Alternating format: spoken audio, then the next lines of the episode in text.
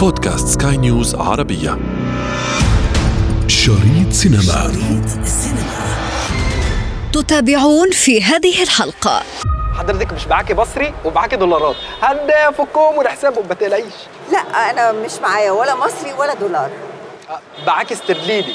سهلة برضه بنحسبها سهلة. لا كندا ما بيستعملوش الاسترليني خالص. شريط سينما. Lights, camera, action. Are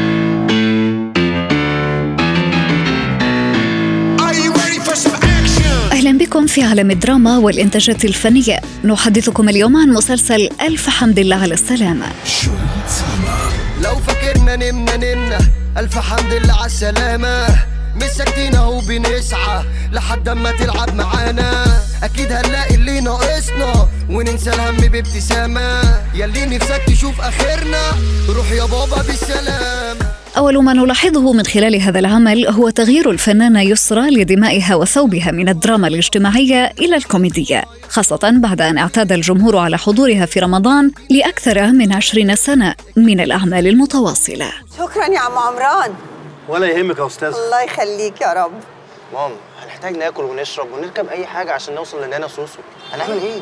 حبيبي هنطلع فوق في بيتنا نرتاح وناخد حمام ونعمل انباك وكل حاجة. روح انده عم كامل البواب من العمارة دي وهتلاقي أوضته تحت السلم. انتقادات كثيرة طالت هذا العمل. دعونا نبدأها الآن بالسيناريو. تيمة تعودنا على رؤيتها في الأعمال المصرية سواء تحدثنا عن الأفلام السينمائية أو حتى المسلسلات الدرامية. قصة عائلة مهاجرة تعود إلى أرض الوطن لتتفاجأ بما تغير في البلد. تحديات كثيرة ومفاجآت كبيرة تحدث لكل فرد من هذه العائلة. آه رحنا النيابة. بس أنا اتنزلت عشان ما يتمرمطوش هي وأخوكي هو ليه حصل كده أصلا؟ مامتك دي صعبة قوي أنا ما كنتش عايز الموضوع يوصل للنيابة بس هي اللي صممت. معذورة يا حبة عيني. شقتها برضو جاية على عماها بعد سنين غربة طويلة. مش متوقعة إنها تخش شقتها تلاقي ناس غريبة قاعدين فيها. I'm sorry بس إزاي ماما وسامح دخلوا شقتكم لكن هذه الحبكة رأيناها مرارا في السينما خاصة في فيلم عسل أسود الذي عرض عام 2010 ومن خلاله رأينا التعامل السلبي مع مصري الشاب المصري الأمريكي الذي يعود إلى ربوع الوطن ويتعرض للاستغلال المادي من أغلبية الأشخاص الذين يواجههم في طريقه. إيه بتبصي لي ليه؟ أنا شبح آه بس مش رد سجون. عمري ما رحت سام إيه؟ يلا نروح. آه ماشي أنا ورايا غيرك. شكرا يا عم عمران. إيه شكرا يا أستاذ وائل. إيه أنت حبيتيه ولا إيه؟ yes بس كلهم كيوت قوي. شرفتونا وأنستونا ونورتونا.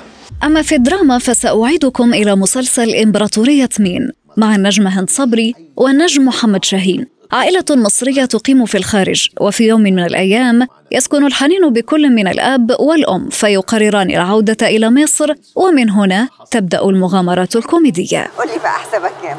أه خلي يا فندم ب 400 جنيه. 500 جنيه. الله إيه يعني؟ أكبر، الله أكبر، أنا والله. تعبتك معايا والله العظيم. الله يبارك لك ولا أي حاجة. ولففتك. ولا أي حاجة يا مدام. بص الاثنين دولت ولادي. ربنا يخلي يا رب. أول مرة يجوا مصر وأنا بره مصر بقالي 25 سنة. و- والعمارة دي بيتنا هنا يعني أيوة، ها؟ أيوة. فاحنا ادينا كل الفكة بتاعتنا للراجل بتاع الشنط اللي في المطار. أنا فاهم النجم يسرى وكما يقول النقاد فإنها وبحكم خبرتها التي تنوعت من الأدوار الرومانسية إلى الدراما فالرعب والكوميديا. بإمكانها أن تتعامل مع كل الأدوار التي تختارها. أما عن الطرح فكان هذا رأي الناقد خالد محمود. طبعا هو يعني شيء جميل إن الفنان يبقى عنده رغبة في إنه يغير من جلده وإنه يقتحم مناطق جديدة في الدراما. لما قررت يسرى إنها تغير من الدراما الاجتماعية اللي قدمتها على مدار سنوات وحققت فيها نجاح إلى الكوميديا. في الحقيقة سقف الطموحات عند الجمهور وعند النجم نفسه كان عالي ولم يتحقق بالشكل المطلوب. السيناريو كانت في مسلسل ألف حمد لله على السلام. سيناريو في الحقيقة ما كانش فيه تطور. ما كانش فيه لحظات آه، مبدعة أو أو مدهشة أو مثيرة تقدر تطلع كوميديا مختلفة من خلال الصدمات اللي ممكن تحصل لناس عاشت طول عمرها بره مصر زي هذه الأسرة في كندا وإنها ترجع تصطدم بمتغيرات كثيره لكن في الحقيقة اعتمد على مواقف لا تضيف جديد وتقلل حتى وما تديش فرصة للممثلين إن هم يطلعوا قدرات أو طاقات إبداعية أكتر. وبالتالي كانت هناك سذاجة في التناول سذاجة في الحوار سذاجة حتى في الأداء. يعني من خلال طريقة نطق نطق الحوار وخاصة فيما يتعلق ببيان السيد الأحداث ما بتمشيش. يعني حتى محمد ثروت ده من أقل أدواره في الكوميديا. في الحقيقة يعني الحكاية ما كانتش كده. يعني لما أحمد حلمي قدم عسل أسود كانت هناك مواقف حقيقية تمثل صدمة لمواطن عاش معظم عمره في أمريكا. ويعني كان عمل ثنائي رائع مع لطفي لبيب وإدوارد والبيت والأشياء الحكومية اللي فيها روتين. إنما هنا المسألة أعتقد إن ما كانش فيه تطور خالص في في الأحداث ما كانش فيه فرصة لإن يسرى تقدم عمل جديد في مشوارها. أعتقد إنه سيصبح هذا العمل عمل للنسيان في تاريخ الدراما بالنسبة ليوسف حضرتك مش معاكي مصري ومعاكي دولارات. هنفكهم ونحسبهم ما تقلقيش. لا أنا مش معايا ولا مصري ولا دولار. معاكي استرليني. سهلة برضه بنحسبها سهلة. لا كندا ما بيستعملوش الاسترليني خالص. بيتكوين طيب؟ بيتكوين أنا ما عنديش فلوس خالص. البعض الآخر من أسرة هذا العمل كان مصدرا للكثير من السجالات فالممثلة ميان السيد التي تعرضت لانتقادات كثيرة من رواد المشهد الدرامي بسبب الدور الذي تجسده في المسلسل والذي تكون فيه ابنة ليسرى للمرة الثانية على التوالي فنيا. والمعضلة ليست هنا بل إن الكثير من النقاد قالوا بأنها لم تكن جديرة بالدور وأنها لم تجد أدوار الكوميديا. الله العمارة شكلها حلو قوي. ولايقة على الفكرة اللي حكيتها لك صح؟ أصلا الفكرة اللي حكيتها لي بجد جميلة. طب الحمد لله. وده بالظبط اللي أنا عايزة أعمله. هو أنت فكرت في الفكرة دي عشاني؟ آه أكيد مش هبقى عايز أخرجها أنا يعني. آه فكرت فيها عشاني. إمتى فكرت فيها؟ هي الفكرة دي حصلت لحد أعرفه زمان. ما بنساهاش خالص. بس من ساعة آخر مرة اتقابلنا أنا وانت فيها وقعدنا نتكلم عن الفيلم وكده فقلت هحاول أرتب الفكرة دي في دماغي وأظبطها عشان أعرف أحكيها لك وقلت يا رب تعجبك. عجبتني. الكثير من الأسباب التي وضعت هذا المسلسل في خانة الاستفهام فمنها ما تم تداوله من رواد مواقع التواصل الاجتماعي ومنها ما علق عليه النقاد من قبيل قطعات المونتاج التي لم تكن موفقة عند استخدامها من قبل المخرج للانتقال من مكان لآخر. ده إحنا زرنا النبي النهارده الحمد لله. لا هتزعلني. حتة الملبسه دي من ايدي لإيدك. شوف يا معلم مع ان اسمي أكرم بس أنت طلعت أكرم مني. آه والله العظيم. من بق لبقك تسلم إيدك. مقبولة.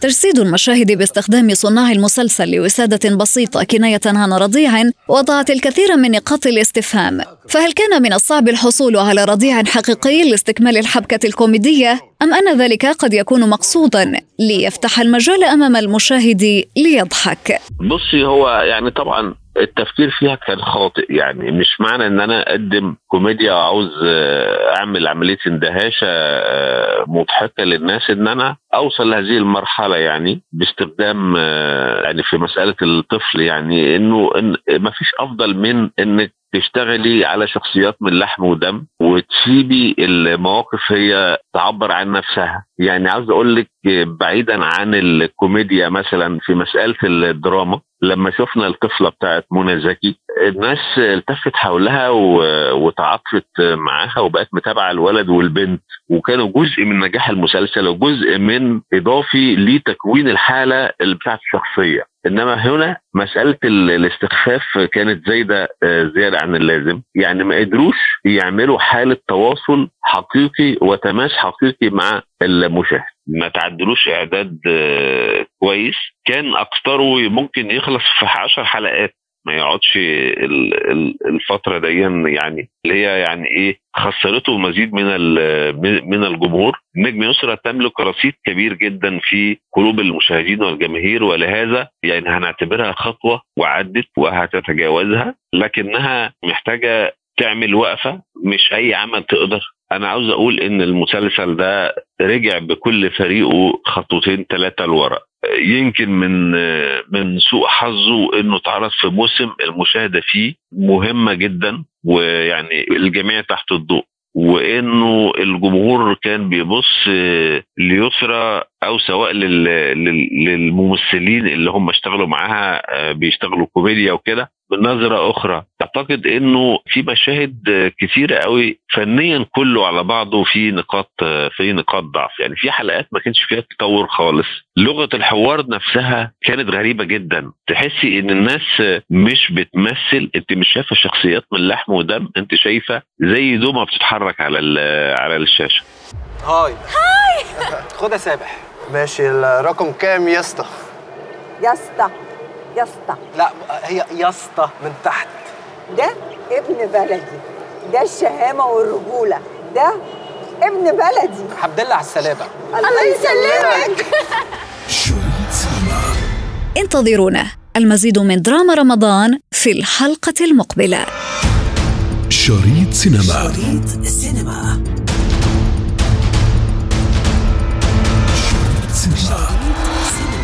وفي ختام حلقتنا نذكركم بمتابعتنا والاستماع لنا عبر منصة البودكاست لسكاي نيوز عربية وباقي منصات البودكاست الأخرى.